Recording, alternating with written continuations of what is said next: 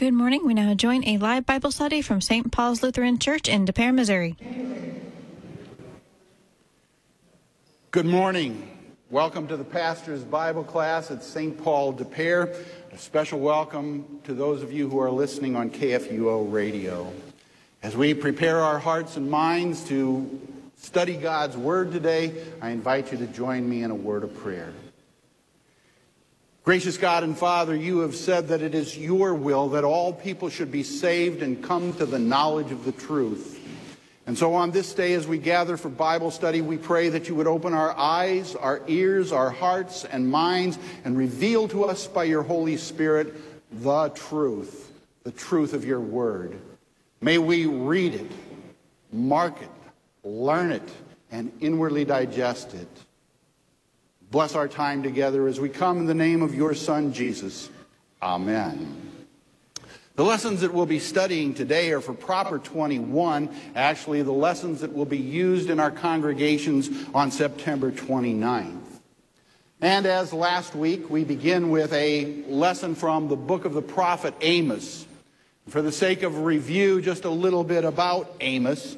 You remember that uh, he is one of the minor prophets, minor only in the Uh, the cause of his, his uh, writing being very short. It's only nine chapters. He ministered around seven fifty B C. He identifies himself as a shepherd and dresser of sycamore fig trees. And so he was a layman, a businessman, and what we would call a, a farmer, an agribusinessman. And if you know anything about agribusinessmen, they're pretty sharp guys. He was from the town of Tekoa, which is in the southern kingdom, but he did his primary ministry in the northern kingdom. He was kind of a, an intruder, one who came from the outside, and people, I'm sure, were thinking, go back where you came from. We don't need to hear this. The name means uh, the burden bearer. And as I said last week, he was more like a pain in the neck because he had kind of a sneaky preaching style. In the opening chapters of the book, you may remember, he begins several sections saying, "For three transgressions of Damascus and for four, I will not relent," God says. Damascus, of course, was the capital of Syria. And the people in Israel loved hearing words of condemnation about the Syrians. And then he went to three transgressions of Gaza and for four. And once again, the people were cheering. And he went through Tyre and Edom and the Ammonites and Moab. And he got down to Judah, which was their, the southern kingdom, their, their cousins. And they were surely cheering, yeah, tell those people down in Judah, they need to hear this sermon. And once he had drawn them all into the, this pattern of, of uh, addressing the sins of others, he turns the table on them and says, and now let's talk about your sins. For three transgressions of Israel and for four, I will not relent, the Lord says. And so Amos kept calling the people of God to repent. The primary focus of his repentance is is on the, the subject of stewardship. How you manage your life and all of the resources of your life for God's purposes.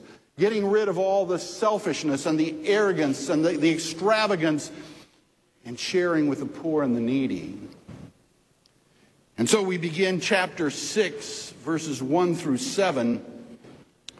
Woe to those who are at ease in Mount Zion, and to those who feel secure on the mountain of Samaria, the notable men, the first of the nations, to whom the house of Israel comes.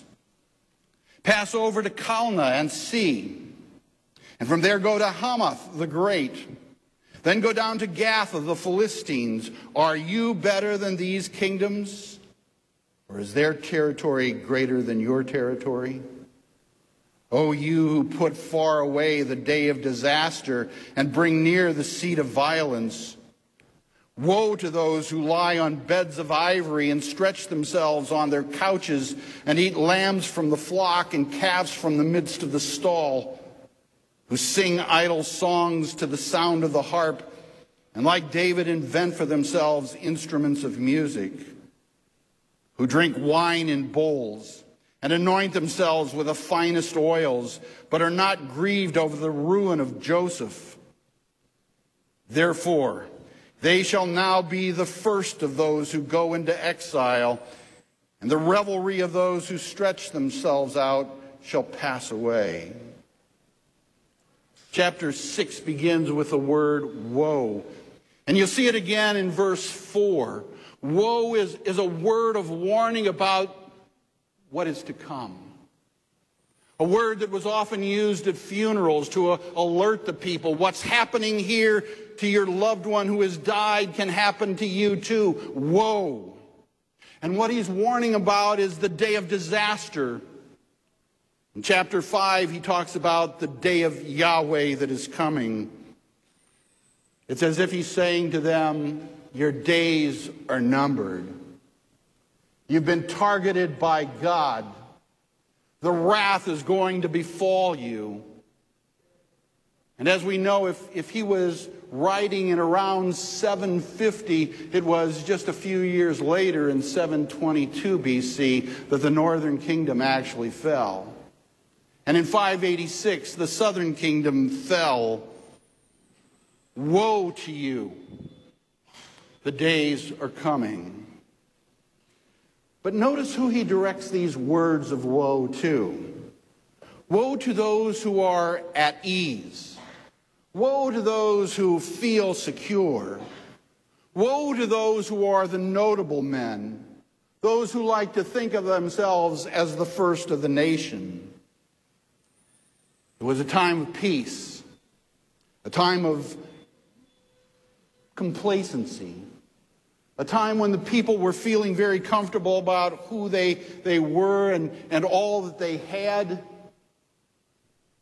But Amos is warning them about the way in which they're dealing with the poor, taking advantage of those who come to these, these first, these notable men, the The aristocracy of the kingdom. They come seeking justice.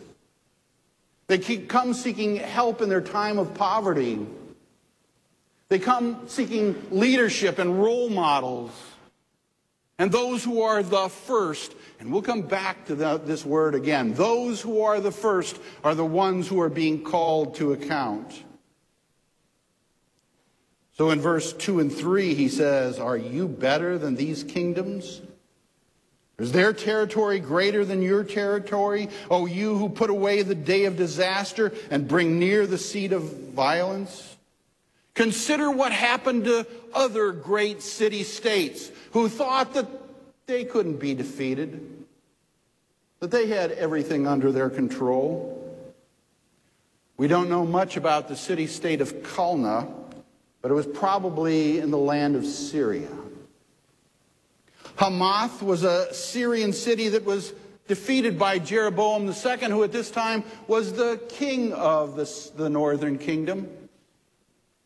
Look at what Jeroboam did to Hamath. You think it can't happen to you too? And for those who were in the southern kingdom listening in, he said, what about Gath? Well, Uzziah had defeated the, this Philistine stronghold. You think it can't happen to you? Are you any better than they? Stop this complacency. Stop tolerating the evil that is going on in your midst. Stop causing all of the violence against your own people.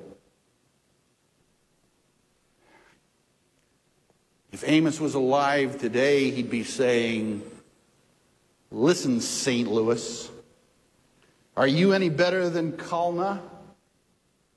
Are you any better than Hamath? Are you any better than Gath? It's time to stop the violence. It's time to stop taking advantage of people. It's time to stop the injustice. And so once again, Amos is drawing us into to this account saying, don't be so complacent. Don't be so comfortable. Don't be at ease while people all around you are hurting and being taken advantage of. And then comes the second woe in verse four. Woe to those who lie on beds of ivory and stretch themselves out on their couches and eat lambs from the flock and calves from the midst of the stall, who sing idle songs to the sound of the harp and, like David, invent for themselves instruments of music, who drink wine in bowls and anoint themselves with the finest oils, but are not grieved over the ruin of Joseph. There are seven verbs in the first part of this. Talks about those who lie and stretch themselves and eat and sing idle songs and invent musical instruments. Those who drink wine in bowls, not just in chalices, but in bowls. And really the word here is sacred bowls. What he's talking about here are the kinds of things that go on in idol worship. And apparently the leadership, instead of being true to the Lord, were in fact being involved in all of this idolatry and behaving just like the people around them. And so he, he hammers them with these seven verbs, all describing temple worship.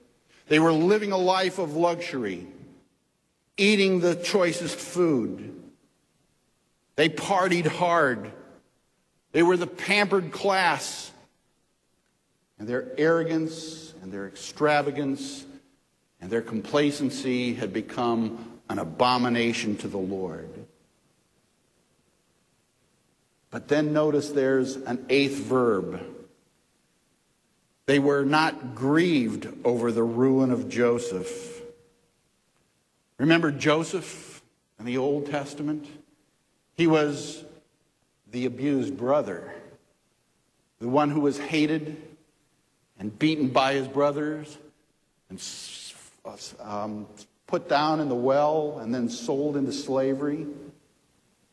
You leading people of Israel are not grieved over the ruin of your brothers. You're causing the abuse. You're letting it go on. And it's time for it to stop.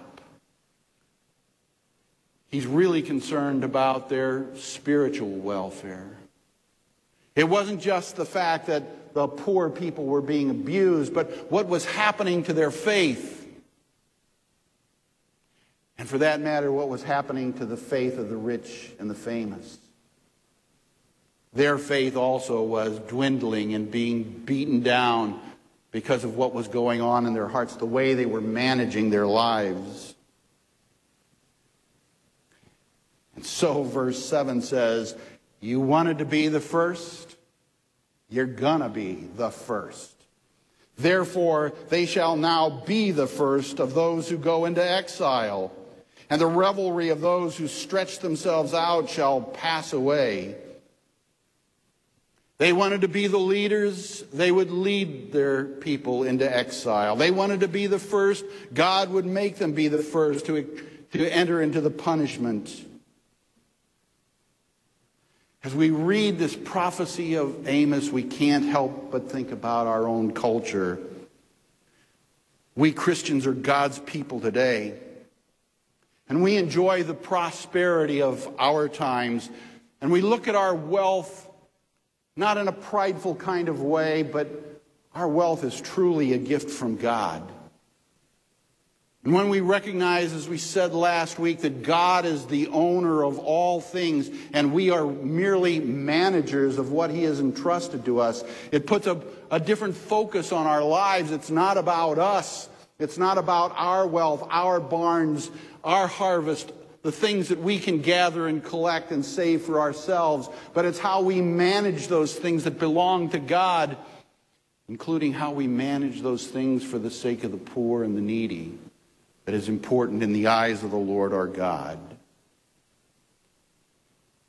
So the, the question ar- arises, what, what do you invest? Where do you get involved? What are you doing about the plight of the poor and the needy? Are you grieved about the spiritual condition of the world that you and I live in? Amos really lays it on our hearts. You know how the Lord cares for the poor, and how over and over again in Old Testament and New he talks about taking care of the poor and needy and providing for those who are in need. What are you doing for their sake? That leads us right into the, the gospel for today, for next Sunday, and that's Luke sixteen, verses nineteen to thirty-one. Because they're connected, I'm going to do what I did last week and go from Old Testament to gospel and then go back to the epistle. Luke sixteen, verse nineteen through thirty-one, if you recall the context, in chapter fifteen, Jesus starts talking about a lady who lost one of her ten coins, and how this was the family inheritance, and how she lit the lamp and swept the house until she found her lost coin. It was so valuable to her. The next story is about a young boy and a, a father who gave his son the, his half of the inheritance. And the boy went out and lived a shameful life until all the money was gone. And then realized he was no longer worthy to be called a son. He just wanted to be called a servant, even a slave. And how the father welcomed him back home again.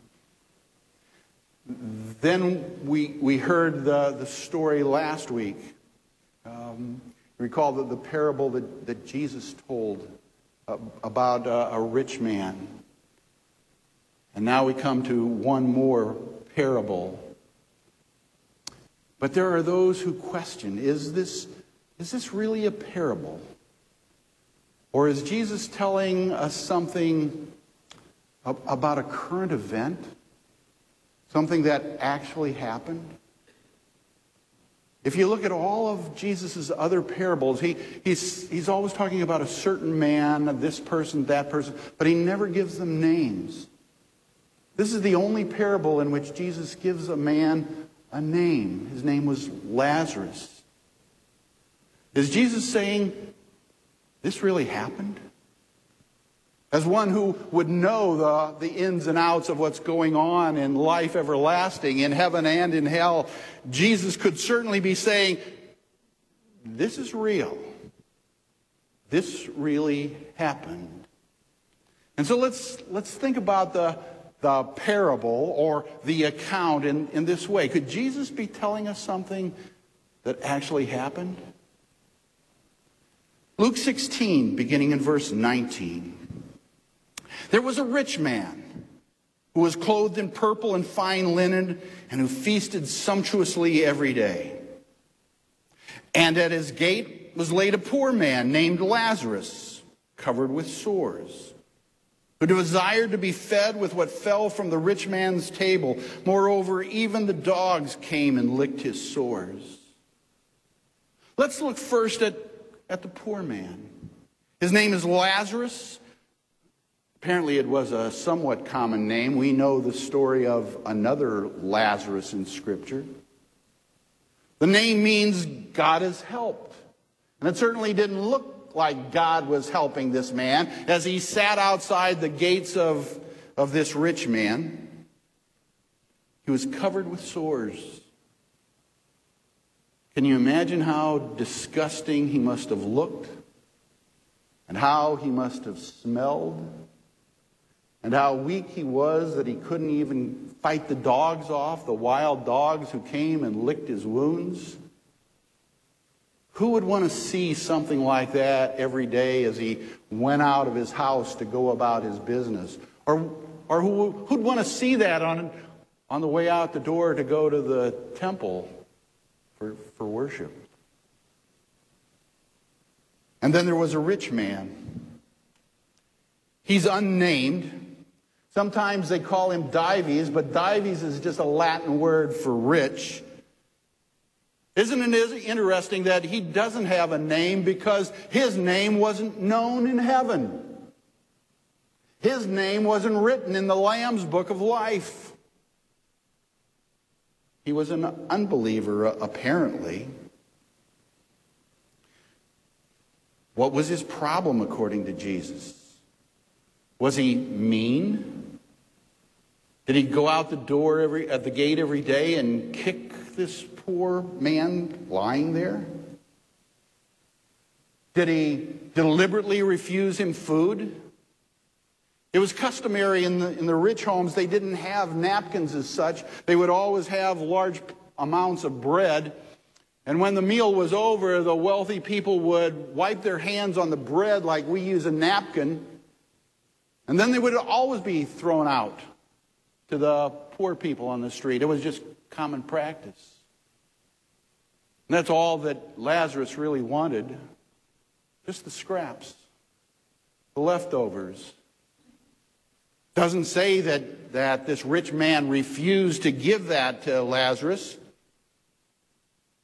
So what was his problem? Was it just that he was thoughtless? Or was it that he, he wasn't rich toward God? Or that he didn't make friends with the wealth that had been entrusted to him, as we heard in the last parable? What was his problem? Well, we read on in verse twenty-two. The poor man died and was carried by the angels to Abraham's side. The rich man also died and was buried. And in Hades, being in torment, he lifted up his eyes and saw Abraham far off and Lazarus at his side. And he called out, "Father Abraham, have mercy on me, and send Lazarus to dip the end of his finger in water and cool my tongue, for I'm in anguish in this flame." But Abraham said, "Child, remember that you in your lifetime received your good things, and Lazarus in like manner bad things. But now he is comforted here, and you're in anguish. And besides all this, between us and you a great chasm has been fixed, in order that those who would pass from here to you may not be able, and none may cross from there to us." He said, "Then I beg you, Father, to send him to my father's house, for I have five brothers, so that he may warn them, lest they also come into this place of torment." But Abraham said, "They have Moses and the prophets. Let them hear them." And he said, "No, Father Abraham, but if someone goes to them from the dead, they'll repent." He said to them, "If they do not hear Moses and the prophets, neither shall they be convinced if someone should rise from the dead." Notice the great reversal. The rich become poor, and the poor become rich. Mary in her Magnificat, remember as she sang that song of praise when she learned that she was going to bear the, the Christ child, sang this song, the Magnificat. We sometimes use it in worship. But there's a line in, in Luke chapter one, verse fifty-three. She sings, "You have filled the hungry with good things and sent the rich empty away." Jesus is saying the same kind of thing. There's going to be a day of reckoning. There's going to be a day when God reverses the fates of the rich and the poor, because God cares so much about poor people. Then you come to uh, Luke chapter six, and Jesus is speaking the Beatitudes, the Sermon on the Plain, and Jesus said, "Blessed are those who hunger now, for you will be satisfied. And woe to those who are well-fed now, for you will go hungry." A reversal is coming. The day of reckoning is going to happen. God is going to take care of the poor people. Not because they're poor, but because God loves the poor and the needy. A question arises, what happens when we die? For a moment, let's take this story as an actual account of something that Jesus knew directly about. And so Jesus says, when Lazarus died, he was carried by the angels to Abraham's side. He was taken to that place of honor in the front row, right next to Abraham, the father of all the faithful, in this banquet feast that Jesus describes, the banquet which is to come. What happens to a believer when he dies? The angels come, and they take us immediately to that heavenly banquet. And Jesus is saying, that's a fact. You can count on that happening. Have you ever been to the The bedside of a person who is dying? I'm not a guy who sees spirits all around, and frankly, I have never seen an angel, but I have visited several people as they were preparing to die. And I remember particularly one woman who said, "Look, Pastor, the angels are here," in the room with her as she was preparing to die. I didn't see angels, but she did. Is this factual? Jesus said so. I believe that when we die, the angels come and escort us to heaven. What about the rich man? Verse twenty-three is a controversial verse. A lot of A lot of scholars want to leave this verse out because they don't want to hear about hell. But listen to what Jesus said. The rich man died and was buried. And in Hades, in torment, in the pains of hell, he was experiencing these horrible flames. You know what the most intense kind of pain is? The pain of burning. If you reach over and touch a hot pot, your body doesn't say, "Oh, that's hot, I ought to remove my hand." The, the reaction is instantaneous. The, the pain is intense. The body reacts immediately as it jerks away. As Jesus describes hell, the flames are real. The pain is mon- monumental. Don't believe for a moment that there is no hell. There is, and the one who knows there is has told us so in verse twenty-three. Well, at this point, in the midst of all of this agony, the rich man lifts his eyes and he sees Abraham, and for the first time in his life, he sees Lazarus. Up until this time, he seemed to pass through the gates every day, and he didn't notice. But he still sees um, Lazarus as his lackey. Father Abraham, why don't, why don't you send that flunky to dip his finger in some cool water and bring it down here in order to cool my tongue, because I'm the one in anguish now? What must he thought of himself, and what must he thought of, of Lazarus, if you could, you could be in that kind of pain and still think of the one at Abraham's side as, as your flunky? Abraham responds. There's this great chasm that's been fixed between heaven and hell so that no one can pass from the one to the other. And maybe we're getting at the worst part of hell of all. Here's a man who is suffering in all this pain, and he looks up and he sees what could have been his. But there are no second chances. This great chasm has been fixed so that no one could pass from one to the other. His fate had already been decided. There was no hope for him. And maybe that's the worst part of hell, experiencing all of this pain and knowing that there's no end. There's no hope. It's just going to go on and on and on. Finally, the rich man starts thinking about somebody other than himself. And he rem- remembers he got five brothers. Five brothers in his father's house who were apparently much like him.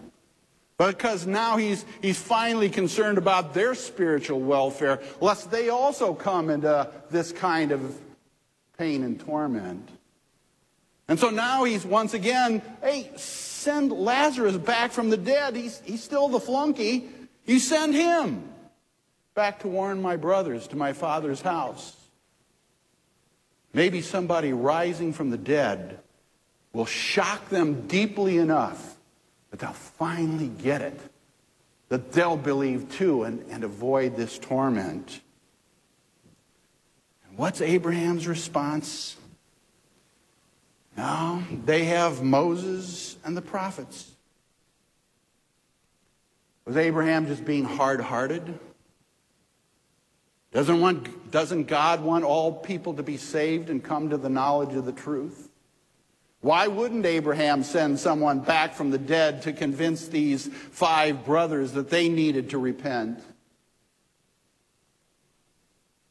Because God has spoken.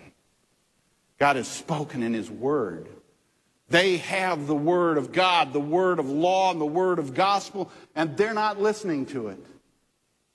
The rich man thought if, if they were shocked into believing, maybe they would, but the word isn't enough. And Abraham says, no, the word really is enough. As we heard in, in the sermon this morning, that word is able to make you wise unto salvation through faith which is in Christ Jesus. That's all that's needed.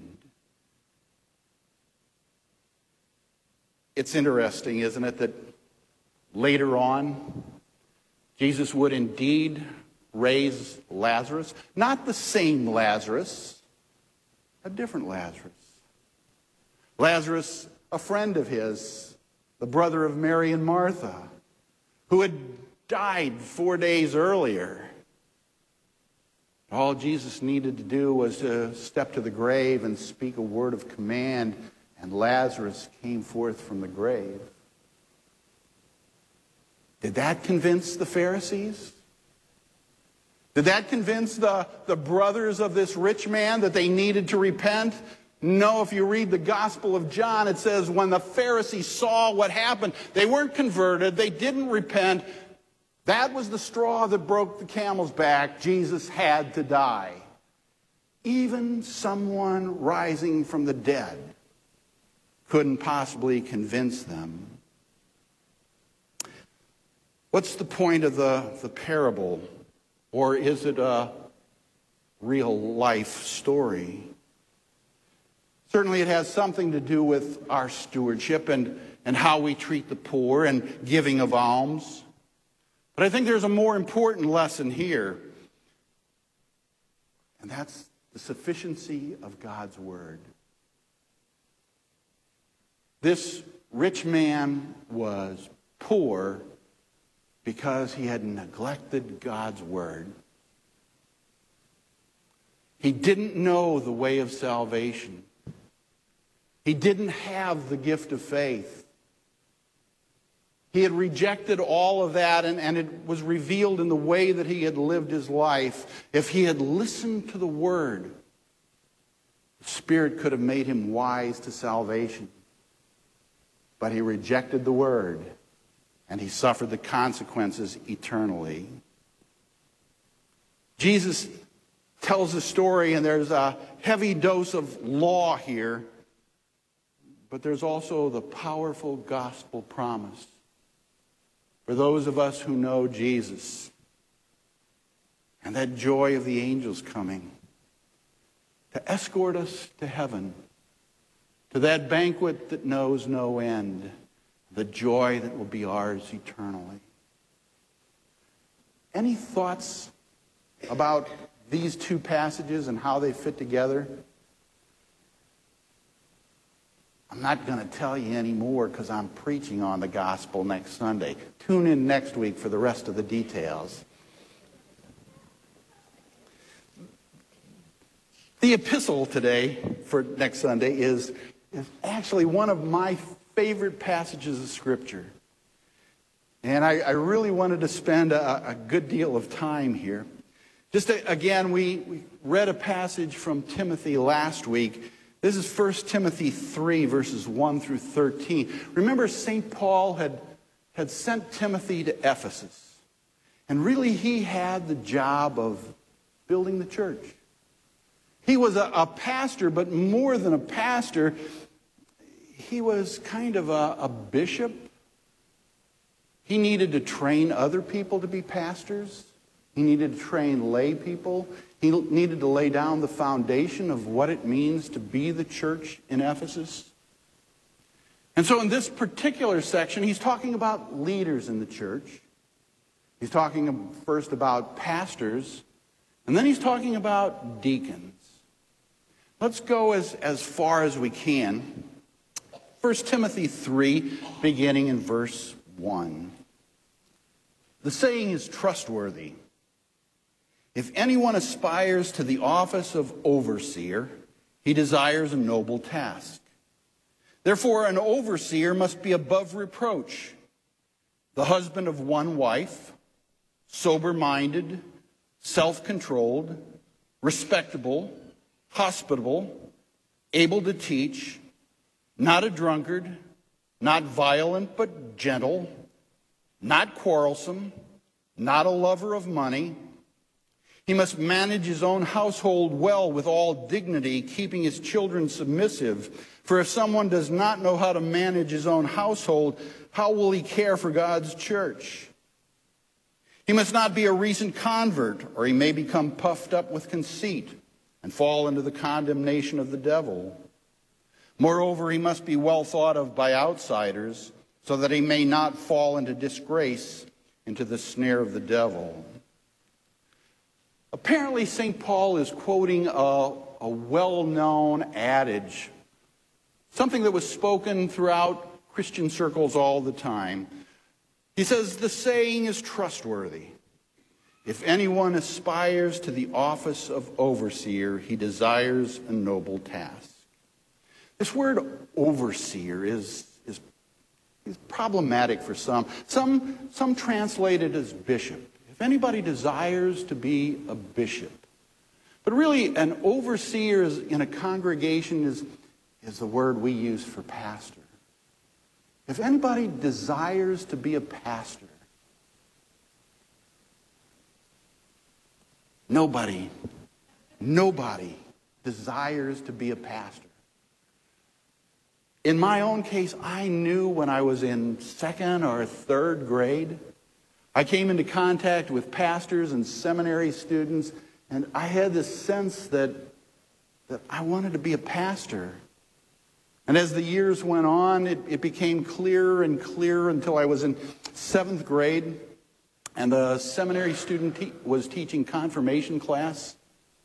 And he ad- asked the test question, what do you want to be when you grow up? And how can you serve God doing that? It was a question of vocation. And when I put down I wanted to be a pastor, he must have grabbed that test and made a beeline to the pastor's office, because the next week I was in the pastor's office. And they were asking, you know what you need to do. We'll help guide you into this position.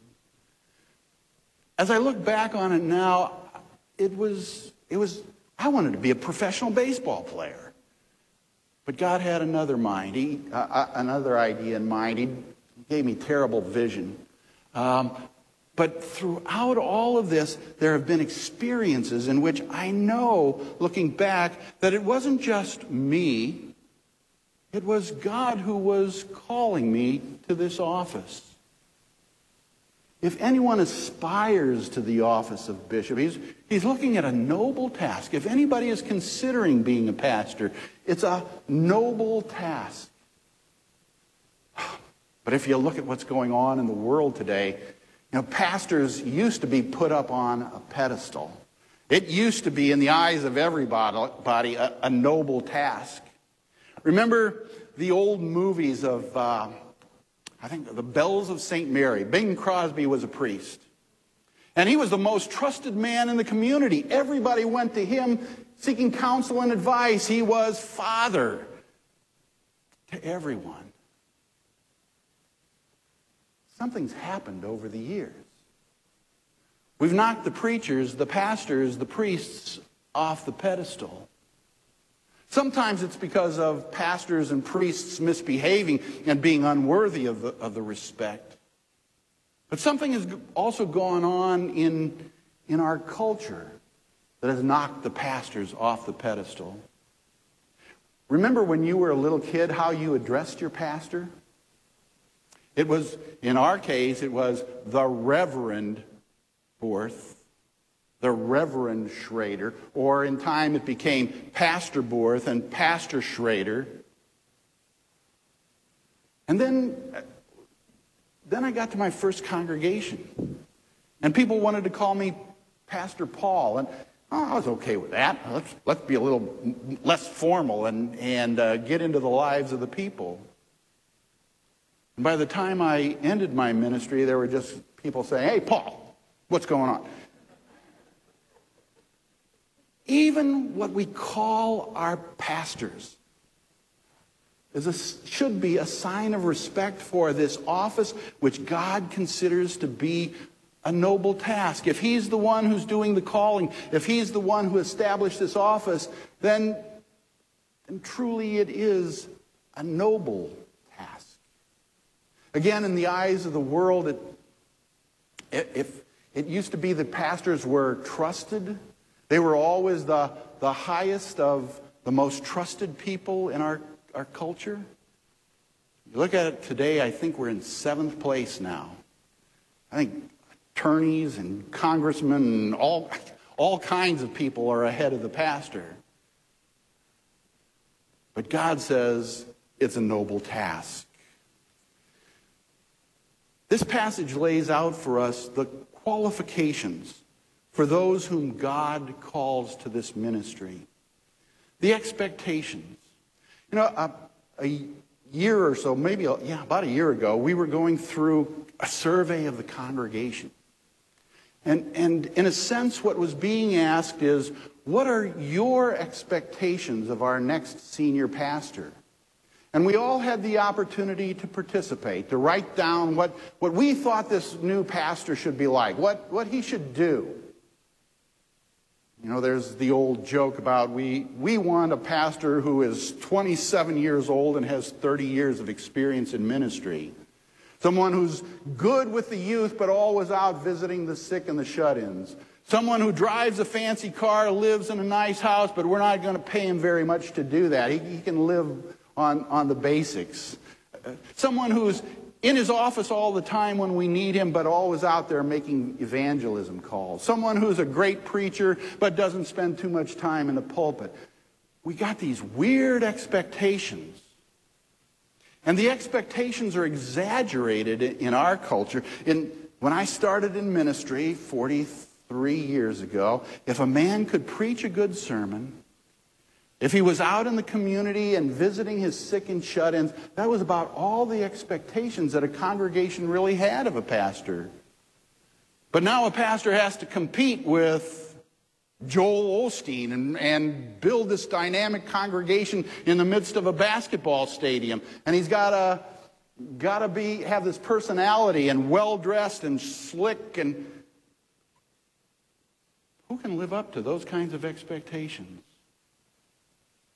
And so the issue is not what do we expect of a pastor, but what does God expect of a pastor? There are two ways to read the rest of these verses. I always joke, there's, there's the way in which lay people read these words, and there's the way in which pastors read these words. And when I get to the end, I'll explain the difference. So, what are the qualifications? An overseer must be above reproach. The image of this word reproach is having handles. A pastor cannot have handles by which the devil can get a hold of him and tear apart his ministry. He can't have handles where the world can get a hold of him and tear apart his ministry. He cannot have handles in which his own sinful flesh can get a hold of him and tear apart the ministry. So all the rest of the words that follow are kind of a description of what it means not to have handles. He must be above reproach. A consistent, mature Christian is the point. The husband of one wife, a one-woman man, a sexually faithful man. In the Lutheran Church of Missouri Synod, the Council of Presidents has established a zero-tolerance policy. If there is any kind of sexual contact between a pastor and anyone other than his spouse, he is automatically removed from the roster of synod. There's no questions, there's no second chances, he's done. That's pretty important in the culture that we live in. If people have questions about the sexual faithfulness of their pastor or their priest, we're not going to tolerate it in the Lutheran Church Missouri Synod. The husband of one wife. He must be sober-minded. That's calm. Collected. He doesn't make change just for the sake of change. One of the things I've, I've found with young pastors, they, they go to the seminary and they hear how things ought to be. In the church, here is where the baptismal font needs to be. Here is where the flags don't belong. Here is how things in our church are going to operate. And they walk into a church and now they need to change everything because this is what they were taught at the seminary. And they get themselves into all kinds of difficulty. It's not change for the sake of change. We instruct young pastors to listen carefully for all, at least an entire year, to learn the congregation, to learn why they do the things they do, before they carefully and slowly instruct their people as to the way things ought to be.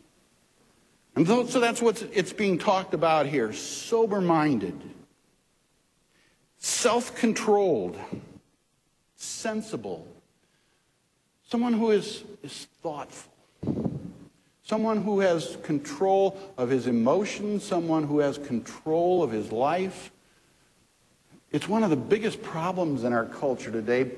People lack self-control. But the pastor needs to be the one who is in control. He must be respectable or dignified. He needs to conduct himself as a gentleman. He needs to be worthy of the respect of this noble office. Hospitable. He's one who shows love to the strangers, who's always kind to guests. Have you noticed how our pastors operate? On Sunday morning, almost always, they're standing in the back of the church. They're there to welcome everyone, but especially the people they don't know. And they make it a point to go to those people. I've watched them. And they introduce themselves and find out who these people are. And if there are questions, they answer the questions. That's showing hospitality to the strangers. It's a critical part of the ministry.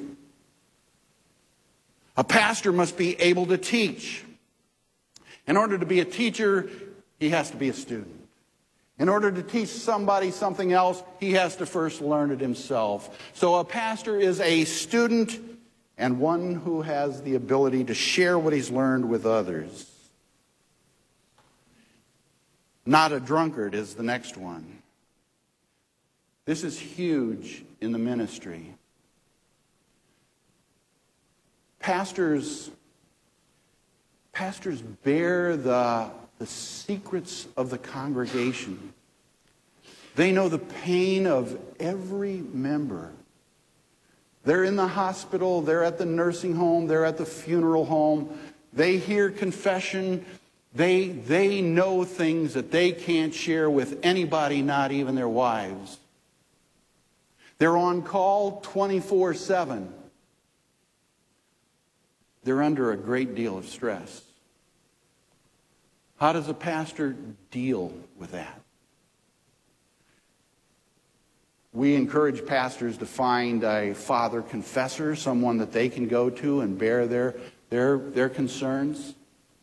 But oftentimes, pastors self-medicate. Drinking is, is an easy way to, to uh, lose the pain. It's very anonymous. You go to the liquor store, you pick up a bottle, you take it home, you go into the basement. Nobody sees, nobody knows. You self-medicate yourself to deal with all of the stress and all the issues. And one drink leads to two, and two drinks leads to three, and then to a bottle a night, and a man is in all kinds of trouble. Again, this... This is a, a serious problem for a congregation to deal with, but congregations are able to deal with it. In, in my former role as a district president, I suspect that every year there was at least one pastor who needed to go to treatment. And we were able to save every one of those ministries except one, and that guy had other issues besides, but if you go to a congregation and you explain to them that here's what's going on and that your pastor is sick and he needs some help and he has this addiction, congregations would step up. And there was always somebody in the congregation who said, you know, I'm a recovering alcoholic. God has helped me. We as a congregation need to stand with our pastor. And we were able to save those ministries because the people of God saw an opportunity to assist their pastors. It's a critical issue in many congregations. Not a drunkard. Not violent, but gentle. Not quarrelsome. A, a pastor can't have a short temper. They've always said that a short temper leads to a short ministry. If a pastor is one who's going to blow up in order to demand his way all the time, he's going to find himself in trouble all the time. So he can't be violent. He needs to be gentle. It's not arguing for the sake of arguing. Not a lover of money, because as we heard last week, you can't serve God and money. You love the one and hate the other. Not a lover of money. Again, nobody goes into the ministry in order to get rich. But again, we as lay people hear these words and, and we have to be taken into account and say, we need to provide for our pastor. Every pastor has the same kinds of needs that you have. They need a home, they need uh, clothing, they need to take care of their families, they need food, they need all the things that everybody else needs, and we as a congregation have a duty to provide that for them because a laborer is worthy of his hire, Scripture says. And so, again, the word comes to us. Are we providing adequately for our, our church workers? He must manage his own household well, because if he doesn't know how to manage his household, how can he take care of the church of God? And every pastor cringes with those words. And every preacher's kid cringes as well. Are any of you preacher's kids? I know some back here. It is tough living in a parsonage.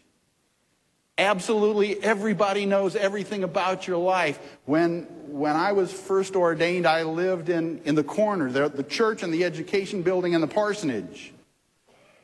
And people going to church, passing by, going to every meeting.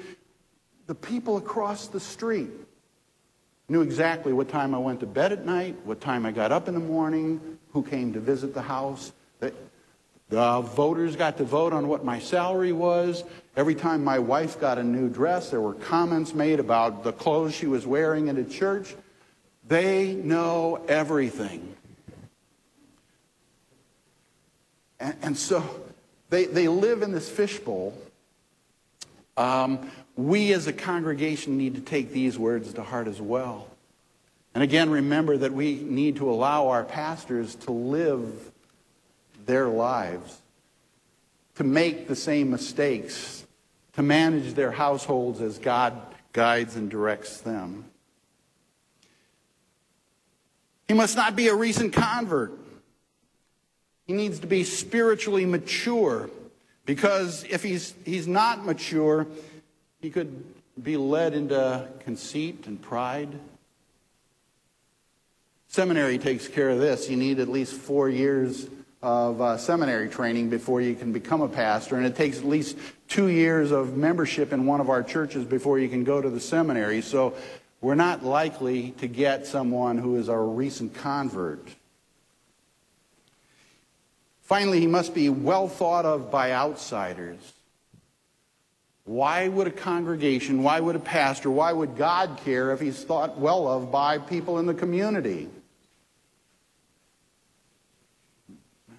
He's, he's not just called to be pastor of that congregation. He represents the church, and he represents God in the midst of that community.